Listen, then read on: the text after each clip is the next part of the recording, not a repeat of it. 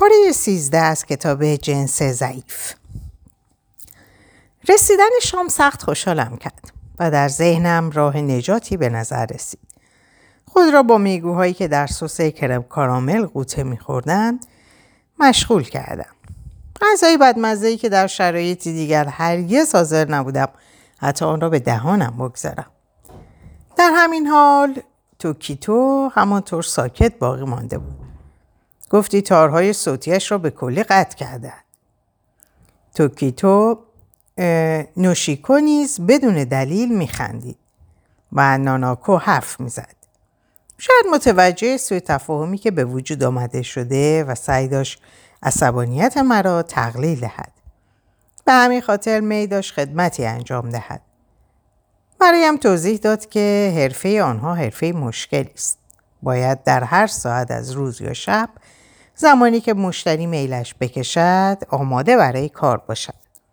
و به همین سبب گیشه ها تشکیل سندیکاهایی دادند که او رئیس آن, آن است. سندیکا در تلاش است تا برای گیشه ها حقوق بازنشستگی به خاطر پیری یا از کار افتادگی و نیز بیمه درمانی در نظر گرفته شود. ناتاکو انگلیسی را خوب صحبت می‌کرد و دویلیو با ناامیدی سعی داشت او را از دست من برو باید. می‌گفت حالت عجیب و غریبی در او وجود دارد که تویلیو را تحریک کرده و به هیجان میآورد. ولی تلاش او به جایی نرسید و ناناکو لحظه ای از من جدا نمی‌شد. دویلیو بالاخره مجبور شد با تیکیکی تیکیکو روی آورد و به کمک چاس به او بگوید که تا اتومبیل او را همراهی کند تا شیعی را که فراموش کرده بردارد. توکیکو مطیع به دنبال او به راه افتاد. وقتی بازگشتند صورت دویلیو از عصبانیت سیاه شده بود. توضیح داد که سعی کرده است او را ببوسد ولی دخترک همچون یک مجسمه گچی بی حرکت باقی مانده بود. و او نیز دوست ندارد یک مجسمه گچی را ببوسد. دویلیو مشغول غذا خوردن شد. هر سه نفر با شدت هرچه تمامتر مشغول خوردن بودیم. من به خاطر اینکه از نوازش های ناناکو نجات پیدا کنم و چاسو و دویلیو به خاطر اینکه کار دیگری نداشتن انجام دهند هر سه گیشا نگران آن بودند که هرچه بیشتر به ما بخورانند. مرتب در گیلاس هایمان عرق ساکی میریختند و گاهی هم با چوب های مخصوص لغمه به دهانمان میگذاشتند. وقتی توشیکو شنید که دویلیو چنین کاری را نمیپسندد متعجب شد و گفت چطور ممکن است؟ میلیاردرها، میلیاردرها و وزرای ما تمام شب در همینجا دست به سینه می نشینند و حتی دستهایشان را برای نوشیدن ساکی حرکت نمی دهند. شام در هر حال به اتمام, به اتمام رسید و وحشت و دلهوره دوباره مر وجودم مستولی می شد. حالا قرار بود چه اتفاقی رخ بده؟ هیچ اتفاقی مطمئن باشید. هیچ اتفاقی در شرف وقوع نبود. آنچه در آن شب جریان داشت یک فرمالیته خشک و خالی بیش نبود. ما من آن شب دریافتم که گذرانیدن یک شب در کنار گیشه ها از ساده لوحترین و در عین حال معصومانه ترین کارهای روی زمین است. وقتی که دیگر چیزی جز یک توت فرنگی روی میز غذا باقی نمانده بود، توشیکو از ما سوال کرد که آیا دوست داریم بازی کنیم؟ بازی عبارت از آن بود که توشیکو بگوید یک دو سه و ما همزمان با صدای او دست بزنیم. از این بازی صرف نظر کردیم و آن وقت توشیکو باز پیشنهاد کرد که روی زمین چهار دست و پا راه برویم و صدای سگ درآوریم که هیچ کس به هیچ عنوان قبول نکرد. سومین بازی پیشنهادی آن بود که مقداری لوبیا را یک به یک با چوبهای مخصوص از بشقابی به بشقاب دیگر منتقل کنیم. کسی برنده این بازی بود که لوبیا را سریعتر به بشقاب دیگر انتقال دهد. از آنجا که توشیکو از تفره رفتن ما در مقابل دو سه بازی اول احساس ناراحتی می‌کرد و به نظر می رسید از اینکه نتوانسته است ما را راضی نگه دارد غمگین می نمود تصمیم گرفتیم حداقل این بازی آخر را قبول کنیم و با چوب های مخصوص شروع به برداشتن لوبیا کرده و آن را در بشقاب دیگری ردیف کردیم و دوباره آنها را به بشقاب اول بازگرداندیم. شب بسیار کسالت باری بود. چاس با چشم و با خشم و تنفر به ما نگاه می‌کرد. سی و دو سال تمام موفق شده بود از نشست و برخواست با گیشه ها خودداری کند و حالا به خاطر من تم به چنین ماجرایی داده بود. دویلیو خود را با خمیازه خسته کرده و می‌گفت هیچگاه در عمرش آنقدر احساس بیحوصلگی نکرده است. من نیز ناراحت و سردرگم بودم. البته گیشه ها زنانی زیبا با حرکاتی نرم و ظریف بودند و حتی ناناکو هم که بالاخره متوجه شده بود مدیره چایخانه درباره من اشتباه کرده از جذابیت خاص و غیرقابل تردیدی برخوردار بود. با این همه بوی عرق ناشی از کیمونوها و کلاگیس ها کلافهمان کرده و نفسمان را بریده بود. و با وجودی که بر خود فشار می آوردم تا شاید آن دنیای متشکل از سکوت، ساده لوحی و زرافت های پنهانی را درک کنم با ناامیدی متوجه می شدم که چیزی از آن سر در نمی آورم. این موضوع به خاطر این نبود که من زن بودم. زیرا چاس نیست که یک مرد شرقی بود و تویلیو که با هزار امید و آرزو به آنجا آمده بود هیچ کدام چیزی از دنیای گیشه ها درک نکرده بودم. از جای برخواستیم تا خدافزی کنیم ولی تو کیکو تو شیکو که نگران بودند مبادا به قدر کافی در آنجا وظایف خود در وظایف خود کوشا نبوده باشند خواهش و التماس کردند که باز هم بمانیم تا رقص آنها را تماشا کنیم رقص آنها را تماشا کردیم معلوم بود که حرکت هر انگشت آنها معنا و مفهومی دارد ولی ما معنای آن را درک نمی کردیم. به یاد گفته یه ویلیام دنبی افتادم که چنین است. چنین گفت. یک گیشا چنان میرقصد که گویی عاشق شخص خیش است و قادر نیست تمامی عشقی را که در وجودش نهفته است بیرون مریزد. با گیشه ها که خواهش می‌کردند باز هم پیش آنها برگردیم زیرا که نمی‌توانم برای مدت مدیدی دوری ما را تحمل کنند خدافزی کردیم و کفش ها را پا کردیم و صورت حساب خواستیم. در ازای دو ساعت کسالت و خمیازه مبلغ قابل توجهی از ما خواسته بودند. آن هم با تخفیف مخصوص.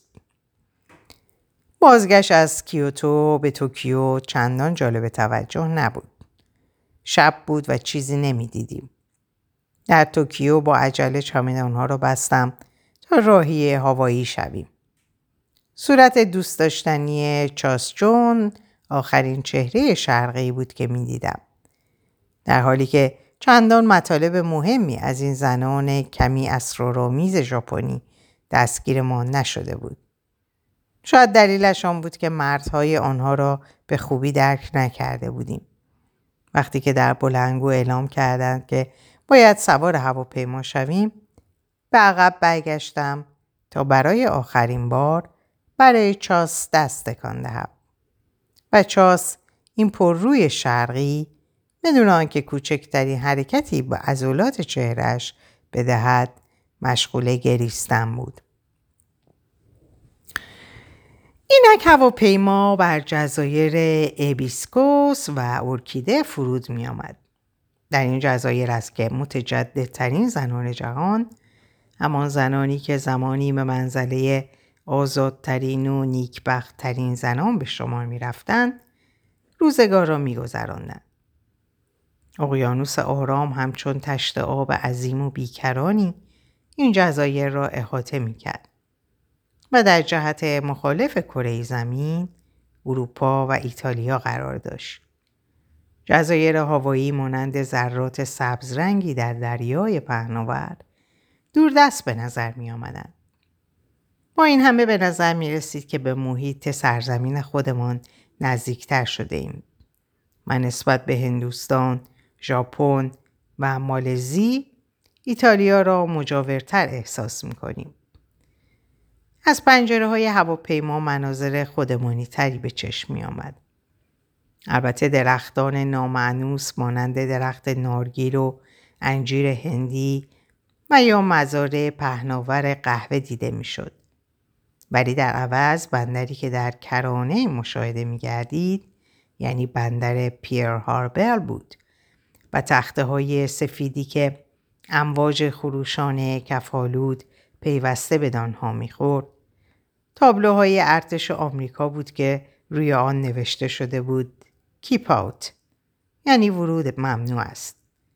و آن خانه های چوبین با استخرهای مجلل که آدمی را به یاد هالیوود میانداخت و آن پارکینگ های طویل اتومبیل به رنگ های عجیب و غریب و پرچم آمریکا که بر فراز فرودگاه هونولولو در احتراز بود بودند می‌دیدند که می‌دادند که جزایر هاوایی پنجاهمین ایالت آمریکاست و دور مسافت ماینک به پایان رسیده است. زنانی که حتی قرون متمادی در این نقطه های سبز پنهان در دریای بیکران به سر می بردن، دست نخورده و پاک و بدون هیچ گونه معصیتی بودند و خرافات و موهومات و رسوم ناپسند و بیماری برایشان وجود خارجی نداشت. اوریان و برهنه در آفتاب میخوابیدند و چشمان پاک و بدنهای سبزه و پستانهای محکم و چهره های غرورآمیز و دیدگان درشت و گرد و خرمن گیسوان سیاه خود را به معرض تماشا و لذت دیگران قرار می‌دادند. اما کاشفینی مانند جیمز کوک و مبلغین پروتستان و ماجراجویان کشورهای متعدد که ملک و زمین دیگران را در مقابل چند قطع کاغذ به یغما می بردند ناگهان سر رسیدند سر رسیدند و در نتیجه آن زنانی که اینک ما به تجسسشان آمده بودیم دیگر برهنه در آفتاب راه نمی رفتن. بلکه یک نوع پیراهن در بر می کردند به نام مومو که یقه و آستینش به کلی بسته می شد و تا قوزک پا پایین می آمد و آنقدر گشاد بود که کاملا تمام بدن را می پوشانید. این لباس نوظهور را زنان مبلغین به انزمام عقیده به گناه و تقصیر و مجازات الهی به آنان تحمیل کردند. و بدین طریق دیگر یک نژاد دست نخورده و خالص به شما نمی رفتن. و به علاوه آمیخته به انواع و اقسام نژادها و ملل شده و دارای همه گونه رنگ پوست و مو و نوع چشم بودند. به طوری که تنها 16 و 3 دهم درصد آنان از زادگان اصیل به شمار می رفتن و بقیه بقیه را نژادهای دیگر تشکیل می‌دادند که والدینشان در اقصا نقاط جهان پخش بودند. بدین طریق انقامی که می‌خواهند ملکه زیبایی هوایی را انتخاب کنند نمی‌توان تنها به برگزیدن یک ملکه اکتفا کرد بلکه باید به تعداد نژادها هفت ملکه انتخاب کرد و در نتیجه از بومیان فقط یک ملکه برگزیده می شود. این اطلاع را از دفترچه‌ای که میهماندار به مهماندار به من داد و تنها اطلاع سریح درباره زنان هوایی به شما می‌رفت به دست آوردم. به علاوه در این دفترچه قید بود زنان هوایی از جمله دلفریب ترین زنان جهان به شما می روند و از لحاظ لطافت و تازگی با گلهای ایبیسکوس که به گوش خود می آویزند برابری می زنند. کوس برابری می زنند. این مجده مهم را به دویلیو دادم. از شادی در پوست نمی گنجید. و با شور و نشاط فراوان می گفت حالا شد. می توان گفت به یک جای دیدنی آمده ای. در میان نور خیره کننده و با نشاط فراوان قدم به زمین نهادیم. تابلوهای بزرگی که با گلبرگ های حقیقی ساخته شده و به خط درشت بر آنها نوشته شده بود به هوایی بهشت جهانگردان خوش آمدید. بر خوشحالی ما می افزود. محیط از هر حیث مطبوع و صمیمی می نمود. در فرودگاه نماینده مخصوص اداره جهانگردی هوایی در انتظار ما بود و قدرت سازمانی آمریکایی را که کاملا مجسم می ساخت. نامش بیل و اهل یولنزی, بود. جسه عظیم و چهره سیاه رنگ داشت و پیراهن گشادی در بر کرده بود که گلهای سرخ و نارنجی رنگ آن جلب توجه می کرد.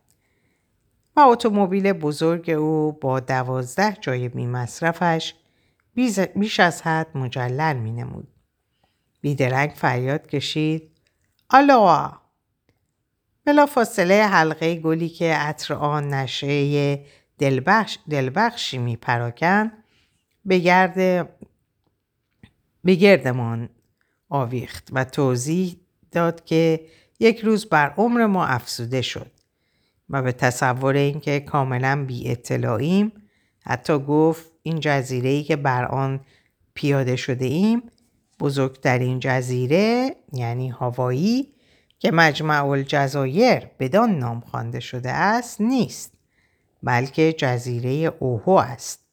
و هونولولو پایتخت اوهو است سایر جزایر نامهای دیگری دارند و او زاده کاوآی است و کارش ماهیگیری بوده اما پس از پیر هاربر از سید ماهی دست برداشته و به هونولولو آمده و زبان انگلیسی را یاد گرفته است.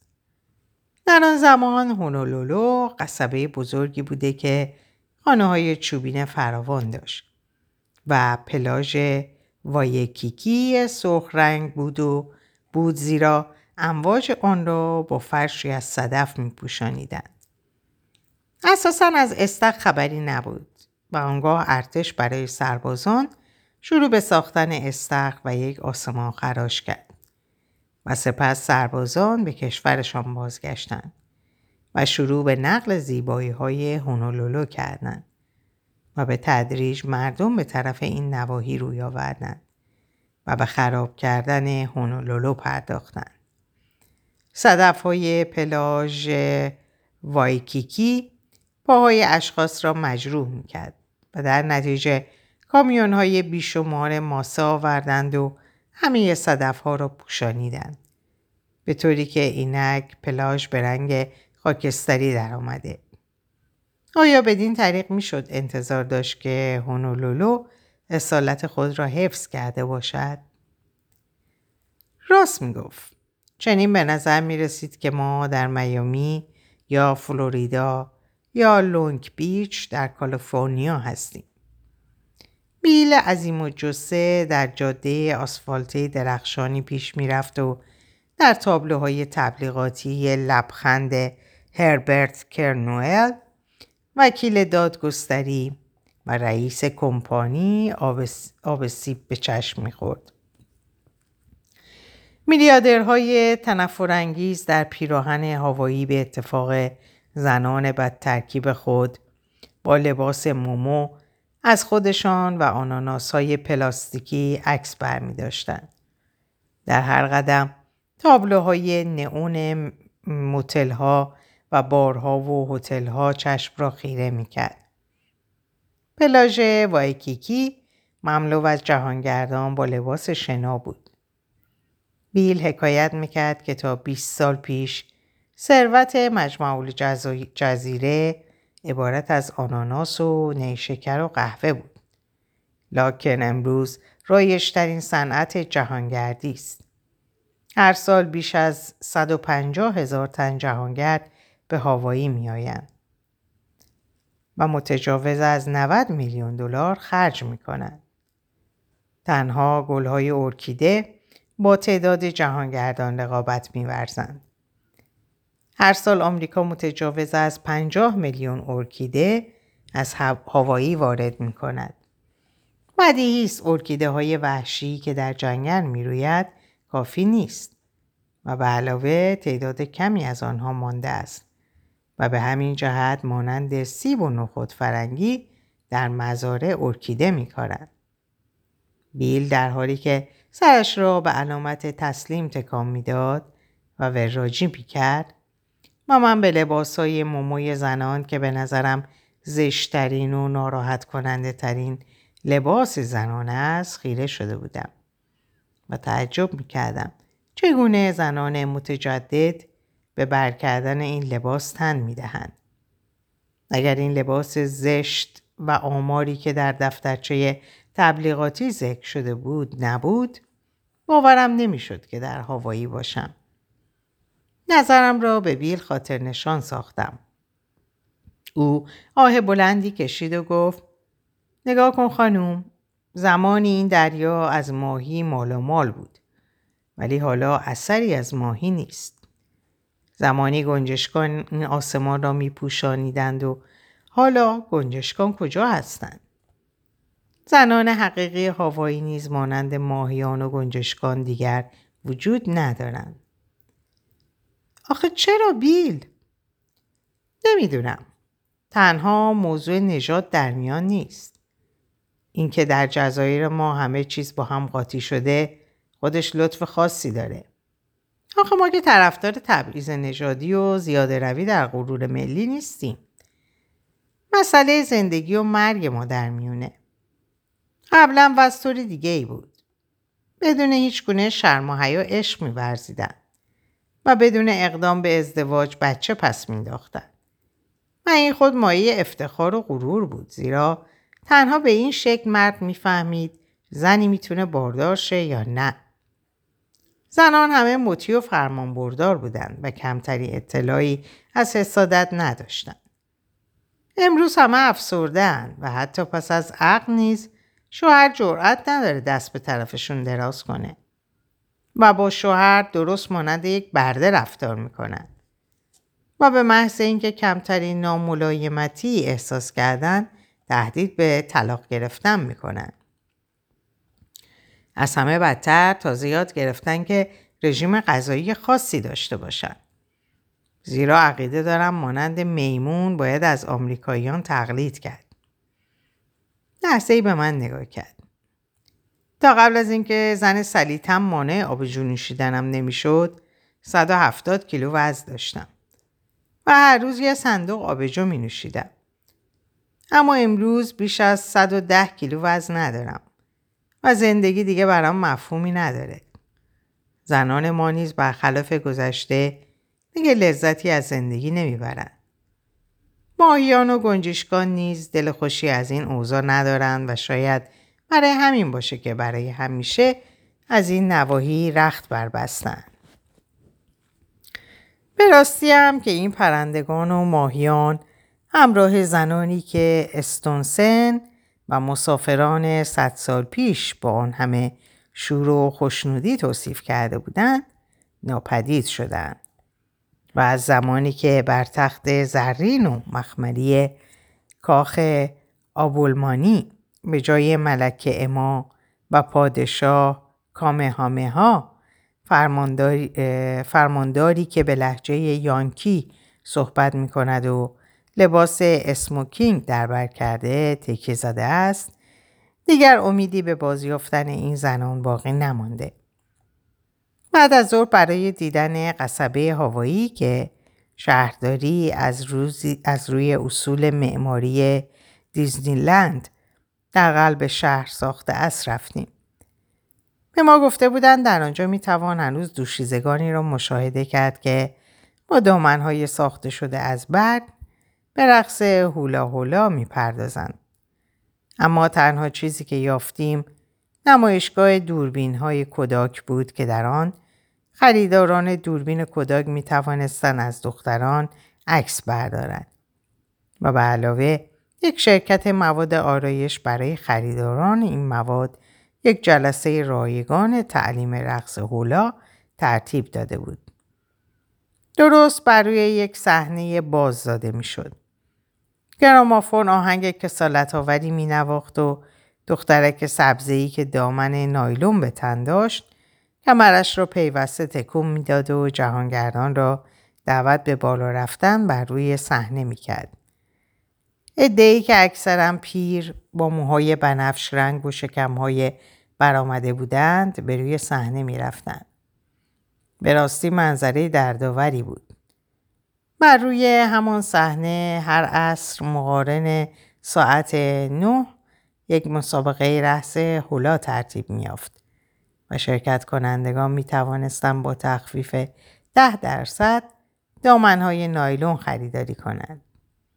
اما اکثر جهانگردان ترجیح می‌دادند به کاباره بروند و دست کم در آنجا هنرنمایی رقاصایی حرفه‌ای را تماشا کنند. ما نیز چنان کردیم. کاباره ای که برگزیدیم یکی از کاباره های معمولی آمریکا بود.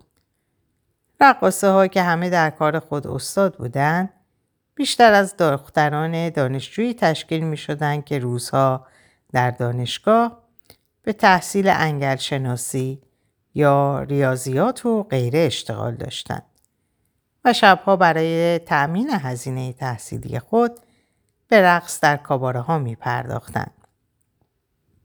اکثرشان نیز حتی اهل هوایی نبودند بلکه از سان فرانسیسکو و لس آنجلس و تاهیتی آمده بودند و از معنی این حرکات که با تردستی ولی یک نوع کسالت انجام می‌دادند با خبر نبودند.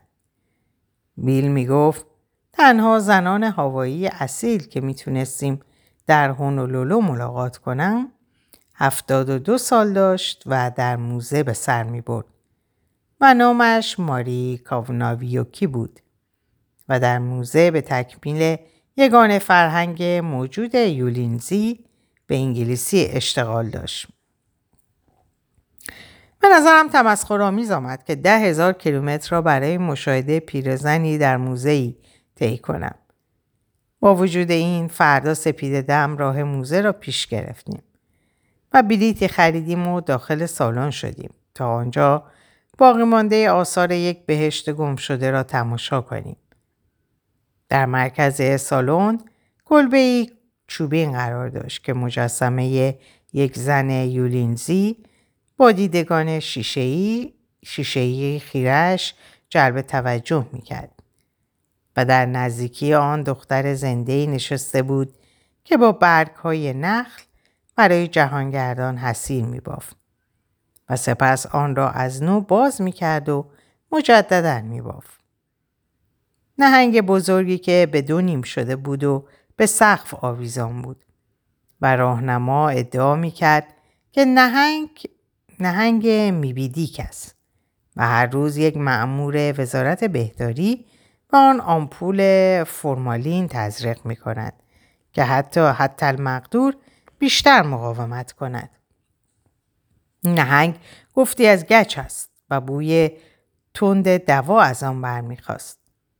همان بو از ظروف شیشه‌ای محتوای ماهیان و مورچگان و افعی هوایی و حتی قلب یک فرد هوایی که قدری بزرگتر از یک قلب معمولی بود به مشام می رسید.